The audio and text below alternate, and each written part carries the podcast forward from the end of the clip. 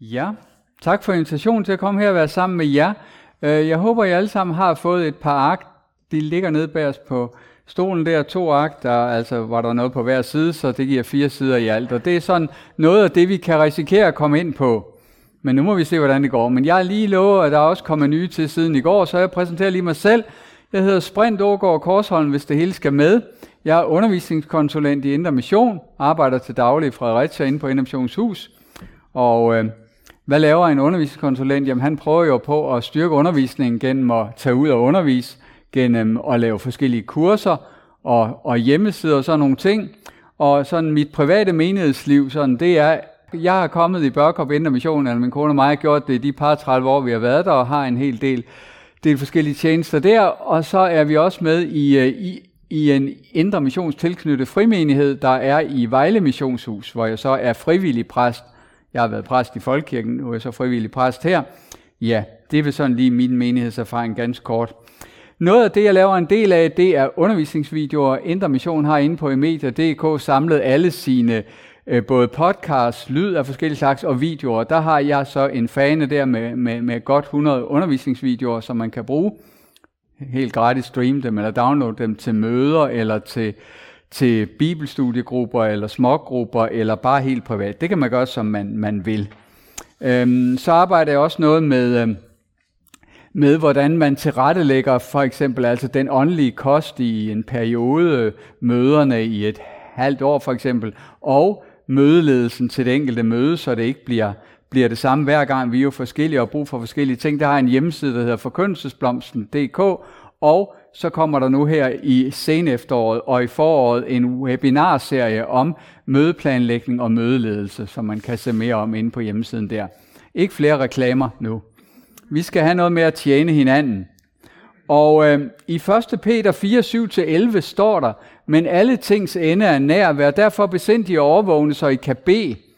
Først og fremmest skal I holde fast ved den indbyrdes kærlighed, for kærligheden skjuler mange sønder. Vær gæstfri imod hinanden uden tværhed. Som gode forvaltere af Guds mangfoldige nåde, skal enhver af jer tjene de andre med den nådegave, han har fået. Og det var der, jeg ser koblingen til lejrens tema at tjene hinanden, og hvordan tjener vi hinanden, hvordan tjener vi de andre, det gør vi blandt andet med de nådegaver, vi har fået. Ikke også? Der er koblingen for mig at se. Jeg ved ikke, hvad jeres kobling har været, men det kunne det jo godt være. Den, der taler, skal tale med ord fra Gud. Den, der tjener, skal tjene med den kraft, Gud giver, for at Gud i alle ting må blive herliggjort ved Jesus Kristus, æren og magten af hans i evighedernes evigheder. Amen. Det vender vi tilbage til. Men som, som Bettina også sagde, der er to gange 45 minutter plus en spørgetime plus det løse. Jeg er jo på lejren til og med gudstjenesten søndag formiddag. Så skal jeg med flyveren hjem. Jeg skal lige sige, at ja, min, hvorfor tror jeg, jeg, jeg kan sige noget om nådegaver, det ved jeg ikke, om jeg kan, men jeg kan da prøve. Altså, for mange år siden lavede jeg min første bog om nådegaver. Det var sådan en teologisk begrundelse for, at man overhovedet kunne snakke om nådegaver på den måde, som jeg mener, Bibelen snakker om nådegaver på. For eksempel, jeg var jo i mission, og der var en lands, en, øh, en, ja, en leder der, der havde udgivet en bog, hvor han skrev, at profetisk tale, det kunne kun være, øh, øh, øh når præsten prædikede om søndagen. Den kunne jeg ikke rigtig bruge til ret meget. Øh, så jeg skrev noget andet, og det er sådan en teologisk begrundelse, jeg har prøvet. Øh, ja, der er lige sædler, skal vi lige prøve at huske hinanden på. Og øh, øh, der skrev jeg den første bog, og det var meget sådan en teologiske begrundelse for at kunne tale om det, også på den måde, jeg synes, Bibelen gør det.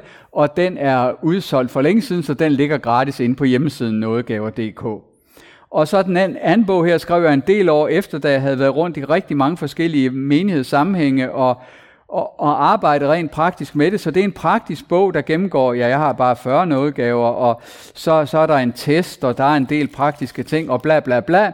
Kort sagt, øh, øh, den har jeg fået den aftale med forlaget om, at hvis man giver mig navn og adresse, så kan man få den tilsendt portofrit, så den koster kun 150 kroner alt i alt. Men her er et eksemplar, I kan kigge i, hvis I skulle få lyst til det undervejs. Jeg lægger den altså under Bibelen. Det er trods alt Bibelen, der er det vigtigste. Ja, og ellers er der altså hjemmesiden nådegaver.dk, som er en dødkedelig hjemmeside. Det er bare en lagerhajol med en del forskellige artikler om spørgeskemaer til ens menighed, og hvad man nu ellers kunne finde på at bruge. Det kan jeg bare gå i gang. Godt, vi går i gang. Jeg vil starte med, hvordan Gud ser ud, og det, det er der jo ingen af os, der ved. Men skal vi prøve at beskrive ham sådan illustrativt, så er han jo et kærlighedens fællesskab af tre personer, faderen, sønnen og ånden, og det har han været i al evighed, og det bliver han ved med at være. Så kom Jesus jo som sønnen, der øh, tog læmelig skikkelse på, og da han så tog hjem igen, sådan cirka 33 år efter, og forlod os sådan fysisk, så sagde han, I skal få kraft, når Helligånden kommer over jer, og I skal være mine vidner. Og det ventede de der cirka 120 kristne, mænd og kvinder, apostle og disciple var de, øhm, på, og så pinsedag, så kom han. Helligånden, kraften, som allerede Johannes Støber havde sagt, at når Jesus kommer, skal han døbe med Helligånden og med ild, og det viser sig som ildtunger på dem, og øh, vinden øh, øh, øh, kom på en måde, så man kunne mærke den og høre den, men man kan jo ikke se den. Og læg mærke til, at jeg tegner både mænd og kvinder, og egentlig skulle jeg tegne 120. Altså det der med, at det kun var de 12, det, det tror jeg ikke på ud fra den nye testamente, men det kan vi tage en diskussion om en anden gang, men, men det mener jeg bestemt ikke, der står noget om. Tværtimod. Nå, men hvad var det, de fik kraft til, de her? De fik kraft til at fortælle om Jesus på det hjertesprog, det modersmål, folk havde hver især. Fordi det, det var pinsefest, jøder fra, fra hele den dagkendte verden kom, og selvfølgelig kunne de alle sammen noget hebraisk, ligesom de fleste af os kan noget engelsk, selvom Bornholm skal jo bedre, men altså det er engelsk ikke også. Men alligevel er det jo bedst at høre det på Bornholmsk, hvis man nu er en indfødt Bornholmer. Jeg er i bibelkreds med en del Bornholmer, så det ved jeg noget om. Øh, og det Helligånden gjorde her, det var, at han gjorde, at de kunne tale pludselig på arabisk, eller persisk, eller latin, eller hvad det nu var, der var modersmålet. Helligånden ønsker først og fremmest, at vi skal høre om Jesus, og på det, der er i vores hjertesprog, det, der er nærmest os. Og så skal vi lægge mærke til de her to billeder på Helligånden. Det ene, det er vinden. Der er, der er jo ingen, der kan gå hen og købe tre meter vind, vel? Vind, det er en bevægelse, det er en kraft, du har ikke styr på den men du kan opfange den gennem et sejl e- eller en vindmølle, eller hvad det er. Vinden er en kraft, du kan ikke styre den, du kan ikke sådan helt, men du kan alligevel få, du kan mærke den, og du kan få, få kraft fra den. Det andet billede, det er ilden. Der er jo heller ingen, der kan gå hen og købe 3 kilo ild, pakke pænt ind, vel? Det kan man ikke. Ilden, det er en proces, der bliver ved, sådan når Gud skabte den. Og i den proces, der er der noget, der forsvinder rent kemisk, og der er noget, der bliver til rent kemisk. Og øh, sådan er det også med, øh, med Helligånden, at der er noget, han vil væk, og noget, han vil til at komme, og så bliver der lys og varme. Og så har ilden jo den egenskab der, at den vil altid prøve og se, om den kan nå en til. Den mindste flamme, der bliver tændt, det er den hele tiden efter der, kan jeg sætte ild til noget mere, kan jeg sætte ild til noget mere, kan jeg sætte ild til noget mere, og det ved vi jo fra de der mega store skovbrænde. Den mindste ild kan blive til den største brand, og det er Helligåndens ønske, at han, når han har sat troens ild i, i det enkelte menneske, så at det pst, pst, pst, pst, pst, hele tiden prøver på at sprede sig og sætte ild i andre mennesker. Det tror jeg siger nogle, to meget grundlæggende ting om Helligånden. Han er en kraft, som vi ikke kan styre, og han er en ild, der prøver på at tænde ild i flere og flere og giver åndelig lys og varme. Så på Intermissionshus, der har vi morgenandagter hver morgen og skiftes til at holde andagterne for hinanden. Og der var så en af mine gode kollegaer, der holdt en andagt og begyndte at snakke om noget, og, og så arbejdede jeg videre på det, og han arbejdede, og jeg, og, og jeg er så nået frem til følgende. Og det er jo ikke et bibelsk billede, det jeg kommer med nu. Det skal jeg lige sige, men, men derfor kan der være et billede alligevel. Men altså nethinden, det er den, der gør, at vi kan se. Og øh, nethinden sender så budskabet hen til hjernen, sådan så vi ser noget ud. Ikke også? Okay. Vi kan ikke se nethinden. Du kan ikke se din egen nethinde, så er der et eller andet ravne galt. Men nethinden gør, at du kan se.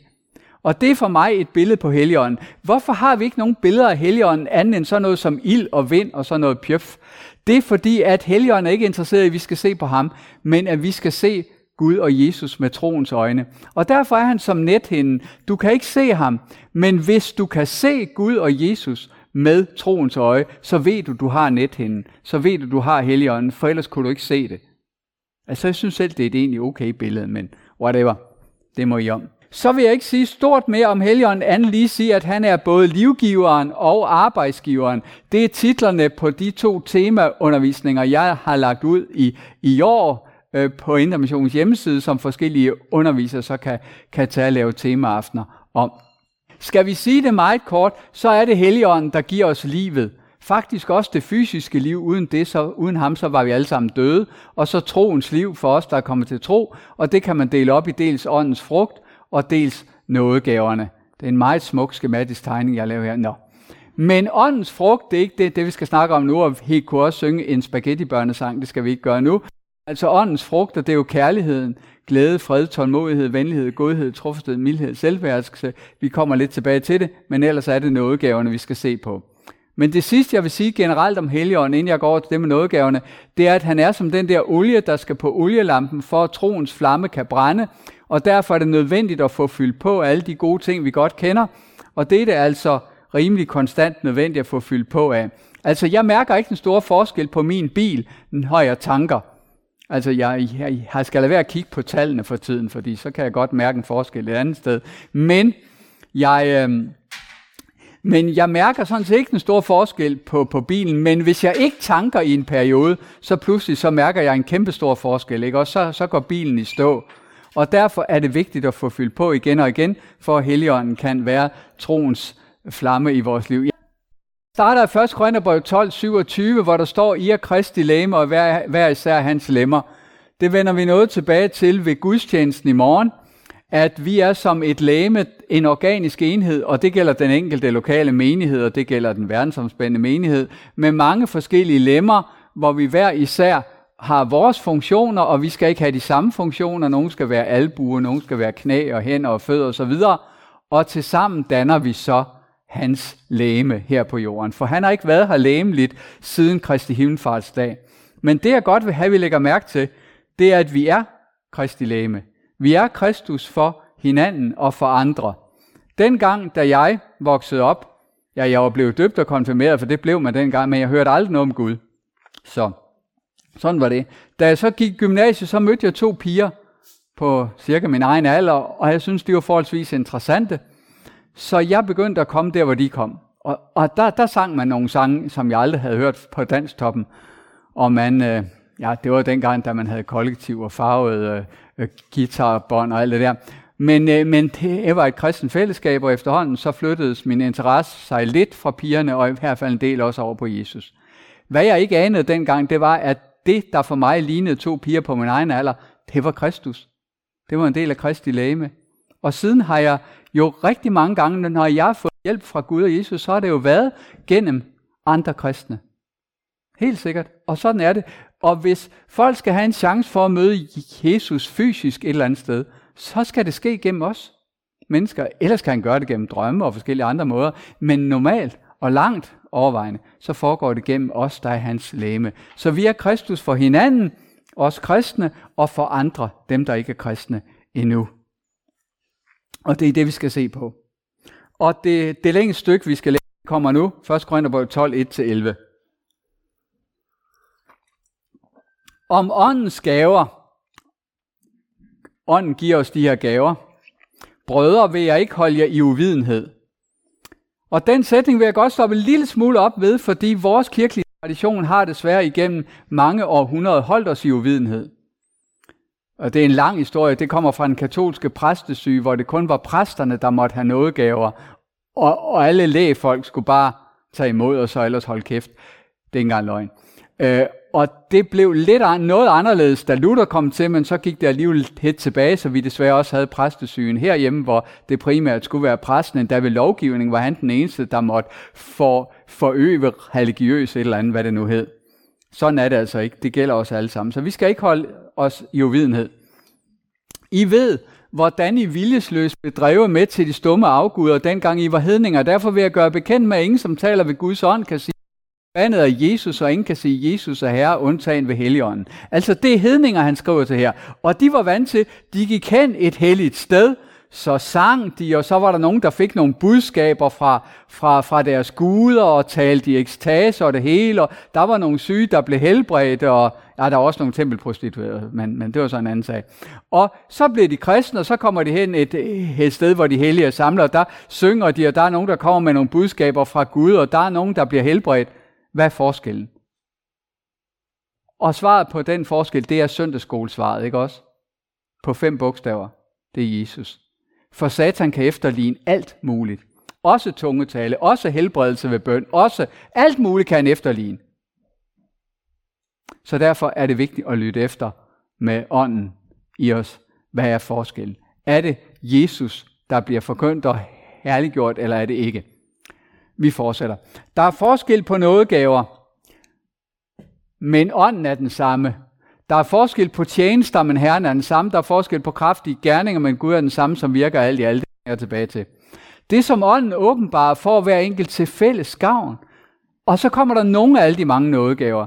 En får gennem ånden den gave at meddele visdom, en anden kan ved den samme ånd meddele kundskab. Altså forskellige gaver, men de er lige åndelige alle sammen, for det er den samme ånd, der giver os dem. En får tro ved den samme ånd, en anden nådegave til at helbrede ved den ene og samme ånd, og igen en anden får kraft til at gøre mægtige gerninger. En får den gave til at profetisk, en anden evne til at bedømme ånder, en får forskellige slags tungetale, en anden evne til at tolke tungetale. Alt det, det virker den ene og samme ånd, der deler ud til hver enkelt, som den selv vil, så du har aldrig nogensinde fået en fejllevering. De nådegaver, du har, det er dem, ånden gerne vil give dig. Der er aldrig nogen fejlleveringer. Der er ikke noget, der skal sendes tilbage med DAO eller GLS eller hvad det er. Det er der altså ikke. Gud har nu engang givet hver enkelt dens plads på læme, som han ville hvis det hele kun var en læge, der så som sagt vender jeg tilbage til det i morgen i gudstjenesten, men det er vigtigt, at hvad enten du er hånd, eller fod, eller øje, eller øre, eller næse, så er du en vigtig brik på læmet. Gud har givet en eller, en eller flere nådegaver til enhver kristen, enhver, der er døbt og lever i troen på Jesus, er med i menigheden og har derfor en eller flere nådegaver. Og bliver vi i billedet, så kan man sige, Lasse har måske fået nådegaven til at være fod. Ja, man kan have skille i nådegaver, men en af dem kan være, at den er fod. Sande får den at blive hånd, og Dorte får den at blive øre. Og det er åndens gave, nådegave. Og øh, det ord nådegave der, det er på græsk karisma, og hvor er det dog blevet misbrugt? Altså karismatisk betyder jo 1100 forskellige ting i, i dag. Nogle af dem er kristne, nogle af dem er ikke kristne, men nu, nu skal jeg fortælle jer, hvad det betyder på grundsproget, græsk. Der betyder det simpelthen karisma. Karis, det betyder noget, altså Guds gratis gave, og ma, det er bare flertal. Så karisma, eller karisma, betyder simpelthen bare noget af Guds gratis gave. Nogle ting, der kommer af Guds gratis gave. Punktum. Det er det, det betyder oprindeligt. Så kan vi så bruge det i 1700 forskellige meninger. Det kan i Bibelen bruges som hele Guds nåde. Guds nådegave er evigt liv i Kristus Jesus, vor Herre. Det er jo da hele pakken, ikke også? Og bare seks kapitler længere hen, så kommer det på den måde, som det bliver for det meste i Nye Testamente, ikke om alt det Gud giver os, men om en bestemt del, nemlig den udrustning, vi får til en bestemt tjeneste. Det er de fleste teologer enige om. Så tilføjer jeg, fordi jeg er uforbederlig praktiker, at det er en hovedtjeneste, vi snakker Fordi, altså, vi kan alle sammen gøre de ting, man, næsten alle de ting, man kan med nådegaver, sådan til en vis grad. Altså, I lagde lige mærke til nådegaven til at tro, ikke også? Vi kan jo alle sammen tro, nådegaven til at bede, og en nådegaven til det ene og det andet. Altså for eksempel, så er der nogen, der har nådegave til at være evangelister, og så er der alle os andre. Og vi kan alle sammen viden for dem, vi nu har kontakt til. Evangelisterne, de er i stand til også at vidne for dem, de ikke har kontakt til, for eksempel. Så vi kan alle sammen gøre det til sådan et husbehov. Så derfor giver det også mening, at hvis nu Bettina eller en anden fra udvalget spørger jer om at hjælpe med at, at gøre rent på lejren her, så dur det ikke at sige, ej, jeg vil super gerne, men jeg har ikke noget gaven til praktisk hjælp, så jeg kan desværre ikke gøre det. Nulputte, den dur ikke. Du kan sagtens til en vis grad gøre hvad som helst, men der hvor du skal have din for tiden hovedtjeneste, det du lægger mest tid og energi i, det er det, vi taler om, der er brug for en nådegave til. Og det betyder også, at du skal ikke være bange for at gå ind i noget, hvis du ikke er helt sikker på, om det er din nådegave. Det er måske måden at finde ud af, om det er din nådegave på, ved at, at prøve at gå ind i det og se, om, om, om det nu bliver til velsignelse. Altså, Paulus bruger også billedet af en, øh, af en øh, mark. Nu er der ikke så mange af os ved landbruget, så jeg har lavet om til sådan en æblefarm her. Jeg ved godt, at alt det her sker ikke på samme tidspunkt af året, men whatever. Jeg plantede, Apollos vandede, men Gud gav væksten. Altså pointen er jo, at Gud giver væksten, men jeg synes billedet er godt alligevel. Øh, der skal plukkes nogle æbler. Hun kan fint stå op på en stige og gøre det, og nogle de har det altså bedst med at stå på jorden. Så skal æblerne transporteres hen. Nogle vil helst gøre det to, to andre vil helst gøre det alene. Så er der en, der skal beskære træet, og en, der skal lege i det, og en, der skal tage en selfie. Det er også vigtigt.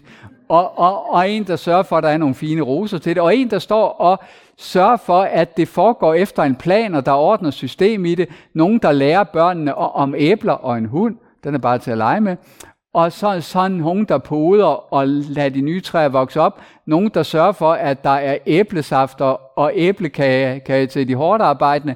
En, der hviler sig, og en, der trøster, en, der har slået sig, og så videre, og så videre. Det er et kæmpe arbejdsfællesskab, ikke også? Sådan er menigheden også.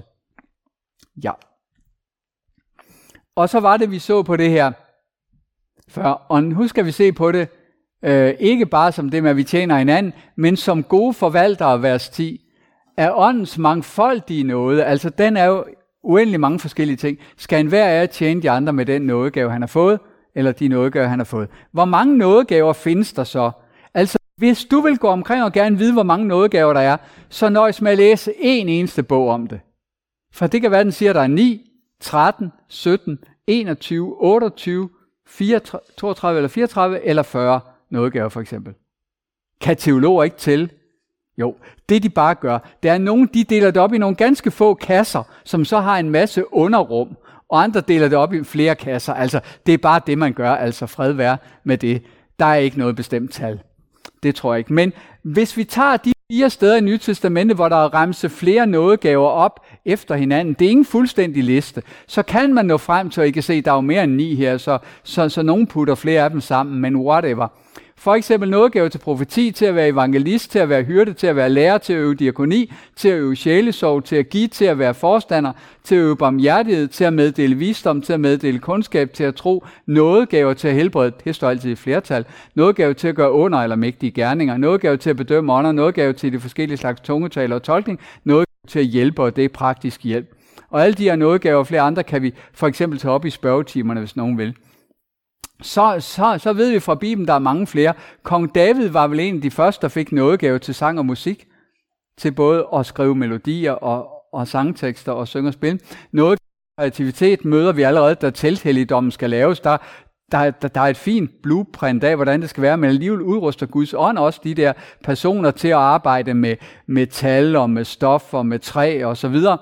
Nådegave til forbøn, Moses for eksempel, var en meget stærk forbeder. Noget, ja, altså børnearbejde, det må jeg jo egentlig ikke skrive, det er strengt forbudt, men klubarbejde for børn, ikke også? Altså noget gav til mødeledelse og så videre. Og altså, jeg tror ikke på, at der er et endeligt antal eller en skarp opdeling. Gud er fleksibel, det må vi også være. Altså, hvad noget gav kræves der for at oprette og, og styre en hjemmeside for en menighed? Der kræves noget gaven til at oprette og styre en menighed for, Øh, hjemmeside. Altså så plat er jeg, men det må I. Selvom altså, jeg tror ikke, Guds ånd er mere kompliceret. Men det kan godt være. Det skal jeg ikke sige noget om. Derimod skal jeg sige noget, der er super vigtigt. En nådegaveudrustning har der ikke ufejlbarligt. Jeg var øh, over i Vestjylland og øh, havde sådan et par dage omkring nådegaver. Så kommer man jo ordentlighed i det, ikke også? Altså sidder og arbejder med nogle ting, og bum, bum, bum, bum. Det er sådan bare, det kunne I tænke på en gang måske. Og så så skulle de sidde og skrive på et tidspunkt en selvangivelse for deres liv omkring det her. Så var der en, en kvinde, der rejste op og sagde, er det ikke nu, jeg skal gå hjem, fordi du siger, at nu skal, skal jeg skrive, hvad jeg er god til. Det kan man da ikke. Kan man da ikke.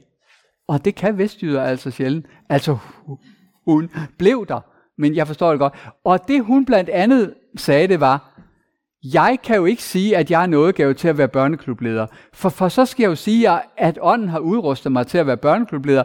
Og det betyder, at så siger jeg, at jeg er åndelig, øh, at så er jeg virkelig åndelig super god til at være. Så er jeg guddommelig god, var det hun sagde, til at være børneklubleder. Og det er jeg jo ikke. Så når jeg siger, at nådegaverustning gør dig ikke ufejlbarlig, så er det ikke for at slå dig i hovedet men for at give dig frimodighed til at stå i tjenesten, selvom du godt ved, du ikke er ufejlbarlig eller guddommelig god. For det bliver vi ikke. Så det er en trøst det her, det er en opmuntring, det er ikke at slå folk i hovedet, det er at sige, at de frimodigt kan have en nådegave alligevel. For du er jo stadigvæk et begrænset menneske. Du har stadigvæk kun 24 timer i døgnet. Du har stadigvæk kun en bestemt mængde energi, og du er også stadigvæk en sønder. Og det sætter jo også sin, små grimme pletter på vores tjeneste. Så derfor er det så super godt, at nådegaverne, de bruges under nåden. Guds nåde, Guds tilgivelse, hver morgen. Nådegaverne skal jo pakkes ud, og øh, jeg har her et billede, som, som, som ja, det er nok desværre nødt til lige at forklare, at øh, det skal forestille en guldring med diamanter i en billig slikpose. For normalt guldring med diamanter, det, det er jo sådan, at man har i sådan nogle små mørke øh, æsker med fløjl, ikke også, tror jeg nok. Om jeg har givet min kone. Ikke lige det, men noget dog trods alt. Men normalt forventer vi, at indpakning og pris svarer til hinanden. Sådan er det ikke med nådegaverne. Sådan er det, det er jo i det hele taget ikke med kristendommen, vel? Altså, verdens største sejr, det ligner en stakkels oprørsleder, som bliver tortureret ihjel på et kors. Dåben ser ikke ud af noget, men er fantastisk. Bibelen kan man finde mange, mange fejl i, hvis man læser den som en almindelig bog, og alligevel er det helt fantastisk osv. Vi har det i billig indgangsemballage, som Paulus siger, og derfor skal du ikke blive skuffet. Denne skat har vi i lærkar, skriver Paulus, og det er billig indgangsemballage dengang, for en overvældende kraft skal være Guds og ikke vores. Nogle bliver faktisk skuffet. De tænker, vi er ikke vant til at bruge ordet nådegaver her, så vi har dem sikkert ikke. Så når man begynder at undervise i det, så siger de, jamen er det bare det? Vil det sige, at Birgit faktisk har nådegave til det og det? Ja, jamen hun er fuldkommen nej, velkommen til virkelighedens verden. Men Guds ånd virker, og det har han gjort i 2000 år, så det er ikke helt tosset alligevel. Ja. Der findes nådegaver. Det er åndens udrustning til tjeneste. Så findes der naturgaver. Bibelen bruger ikke lige det, det ord, men øh, det er der helt klart. Det er alt det, Gud giver os gennem skabelsen og vores opvækst, krop, sind, evner, uddannelse, alt muligt. Og øh, hvis vi nu sammenligner det med en spade, det er jo et praktisk øh, Øh, instrument, så kan vi sige, at det sorte, det er nådegaverne, og det grå, det er naturgaverne. Lad os lige få den i, i jorden, sådan der. Det der, hvad er det?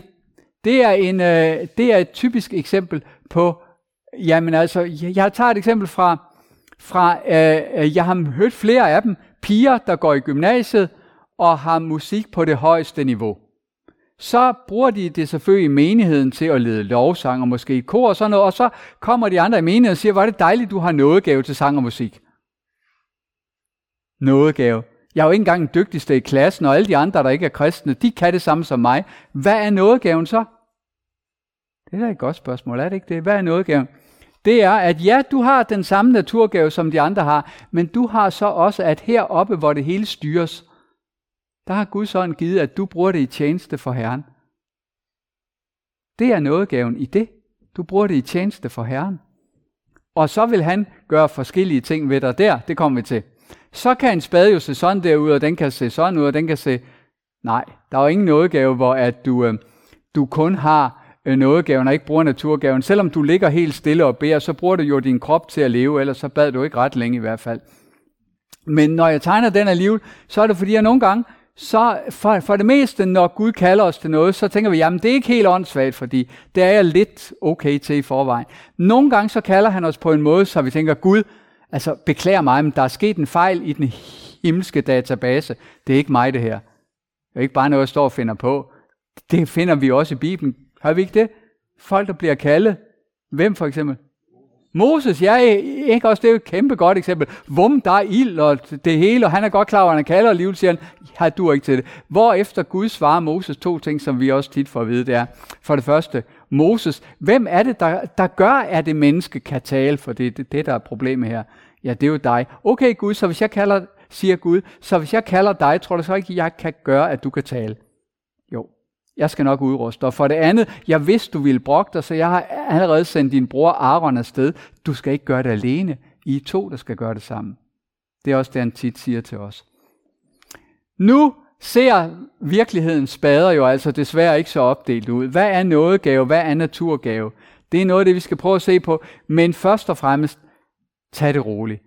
Bare du ved, du har noget af begge dele i dig, så er det lige mig, hvad der er hvad. Tag og brug det. Hvad giver nådegaverne? Ja, de giver det sindelag, du udfører tjenesten med. Det er det der håndtag her foran. De giver større åbenhed over for Guds vejledning. De giver større dygtighed inden for naturgaverne. Og de giver nye evner og gaver. Og øh, det kan være forskelligt. Hvorfor, skal jeg lige nu sige lidt om, Hvorfor skal vi vide, hvad, hvad, hvad nådegaver vi har? Her er billedet af to ens både, en fire med styrmand, ikke også? I den øverste, der er det kun styrmanden, der har fundet en år, så han to år, så han ror og ror, så er der en, der filmer, der er en, der laver noget. Øh, to, der drikker kaffe og hygger, sig, og en, der står foran og undrer sig over, at det går så langsomt, og kursen er så zigzag, som den er. Ikke også? I den nederste derimod, der har alle fundet deres år, så der er meget trækkraft, og styrmanden er fri til de to ting, der er så vigtige. Til at sætte kursen, og til at holde øje med, hver, have et omsorgsfuldt øje på hver enkelt roer. Kan de holde til det? Kan vi endda sætte farten op? Er der en år, der går for skævt ned i vandet, eller hvordan? Det her op, det er en menighed, hvor man siger, det der med at lave noget, det har vi folk til. Øhm, måske øh, lærerrådet, ældsterådet, menighedsrådet, øh, øh, men vi andre behøver ikke lave noget videre. Der sker der ikke ret meget, og de stakkels ledere, de har så travlt med at lave alt det, de andre skulle have lavet, så de har ikke tid til at sætte kursen, hverken den praktiske eller den åndelige, eller til at have et omsorgsfuldt øje på alle de andre i deres tjeneste. Hernede, der er det omvendt. Så hvorfor skal man vide, hvilke år man har? Ja, yeah. jeg tror, det giver sig selv lidt. De gamle kristne sagde, at en nådegavebærer, og det er jo bare en kristen altså, øh, skal kende sin nådegave, fordi dels hvad frugt er det, man bærer, hvor er det, jeg går gavn hen? Hvis jeg nu bærer vindruer, så dur det jo ikke, jeg går hen, hvor man laver jordbærmarmelade, vel? Altså, jeg skal gå derhen, hvor det der bliver til størst gavn for de andre, og til størst glæde for mig selv faktisk også. Der er forskel på at lave tjenester, som man, jamen, man er jo nødt til det, og så lave tjenester, som man brænder for at lave. Ikke også? Så man virkelig synes, yes, det er fedt at lave det, her, det giver mig faktisk energi. Så er det fordi til enhver tjeneste hører der en skygge, en fristelse, og Øh, ja, hvis man øh, nu for eksempel har med økonomi at gøre, det er jo en vigtig tjeneste, så kan man læse om Judas, hvad fristelsen kan være, og, og bede om at kunne, kunne stå imod det. Og til enhver tjeneste hører der et kors, en byrde, og der gælder det om at bede om, at den ikke bare ligger på min skulder, men også på Jesus skulder, og øh, at der også er andre, der bærer med. Vi skal være Jesus for hinanden og for andre. Hvad var det, der gjorde så stærkt et indtryk på mennesker, da de mødte Jesus? Det var dels alle de evner, han havde, de ord, han kunne sige, de gerninger, han kunne gøre, alt det der, det får vi gennem nådegaverne. Men det er også den kærlighed, han viste mennesker, ikke også? Og den kærlighed skal vi også have. Så Paulus bruger 1. Korintherbrev kapitel 12 på at fortælle om nådegaver, og det meste kapitel 14, og indimellem kommer kapitel 13. Der er en langt bedre vej, og så kommer det om kærligheden, om om, at om jeg så havde alle mulige nådegaver, men ikke havde kærlighed, så var jeg som sådan en tom tønde, I ved, bum, bum, lum, masser af larm, men ikke noget indhold. Og sådan er det, at vi alle sammen har noget af Guds kærlighed. Vi ved det, vi er døde og opstået med Kristus, vi er en gren på hans vintræ, vi bærer åndens frugter, vi har barnets adgang til far. Alle de der ting. Vi kan samle det i 1. Peter. I er en udvalgt slægt, et kongeligt præsteskab, et helligt folk, et ejendomsfolk, for I skal forkynde hans guddomsmagt, han som kaldte jer ud af mørke til sit underfulde vi har alle sammen noget kærlighed. Og det er rigtig vigtigt, for her kommer et billede, der ikke står i Bibelen af god grund.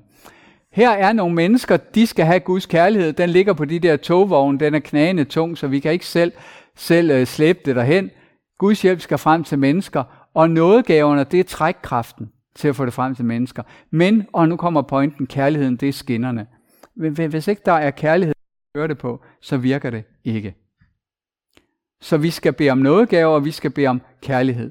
Ingen af os kan få alle nådegaver, og slet ikke i den størrelsesorden, som Jesus har det vel. Men til sammen kan vi. Sådan tror jeg også, det gælder med kærligheden. Vi, vi, vi kan ikke alle sammen elske det, som Gud kan. Slet ikke. Det magter vi ikke. Så jeg tror også på, som så mange andre, at vi får en eller flere hjertesager, får nogle briller, så der er noget, vi i særlig grad brænder for, har nød for. Hvad er det, du brænder for? Hvem synes du i særlig grad trænger til hjælp? Og det Gud giver dig der, det er det, du i hvert fald skal bede for, og nogle gange også den tjeneste, du skal stå i. Og hvad kan det så være? Jamen det kan være, det er børnene i menigheden, du især brænder for, skal høre om Jesus og blive glad for ham og føle sig tryg i menigheden. Det kan være sang og musik i menigheden. Det kan være de ensomme i menigheden. Det kan være dem, der ikke kommer med i menigheden nu. Det kan være, der skal være orden og system i økonomi og programmer. Det kan være tusind andre ting. Så hvad har Gud givet dig og mig og os af naturgaver, nådegaver og andre udrustninger? Det skal vi se på. Og jeg tænker, at det er klogest også for børnepasning, at vi lige tager vores kvarter nu. Ikke også for den er 10.45, er den ikke? Jo, vi tager vores kvarter nu. og så kommer der en øvelse bagefter, men bare roligt, den er ikke farlig, og, og der er ikke nær så meget uh, tempo på, som, som derude lige før. Men et kvarters pause, ikke også? Yes.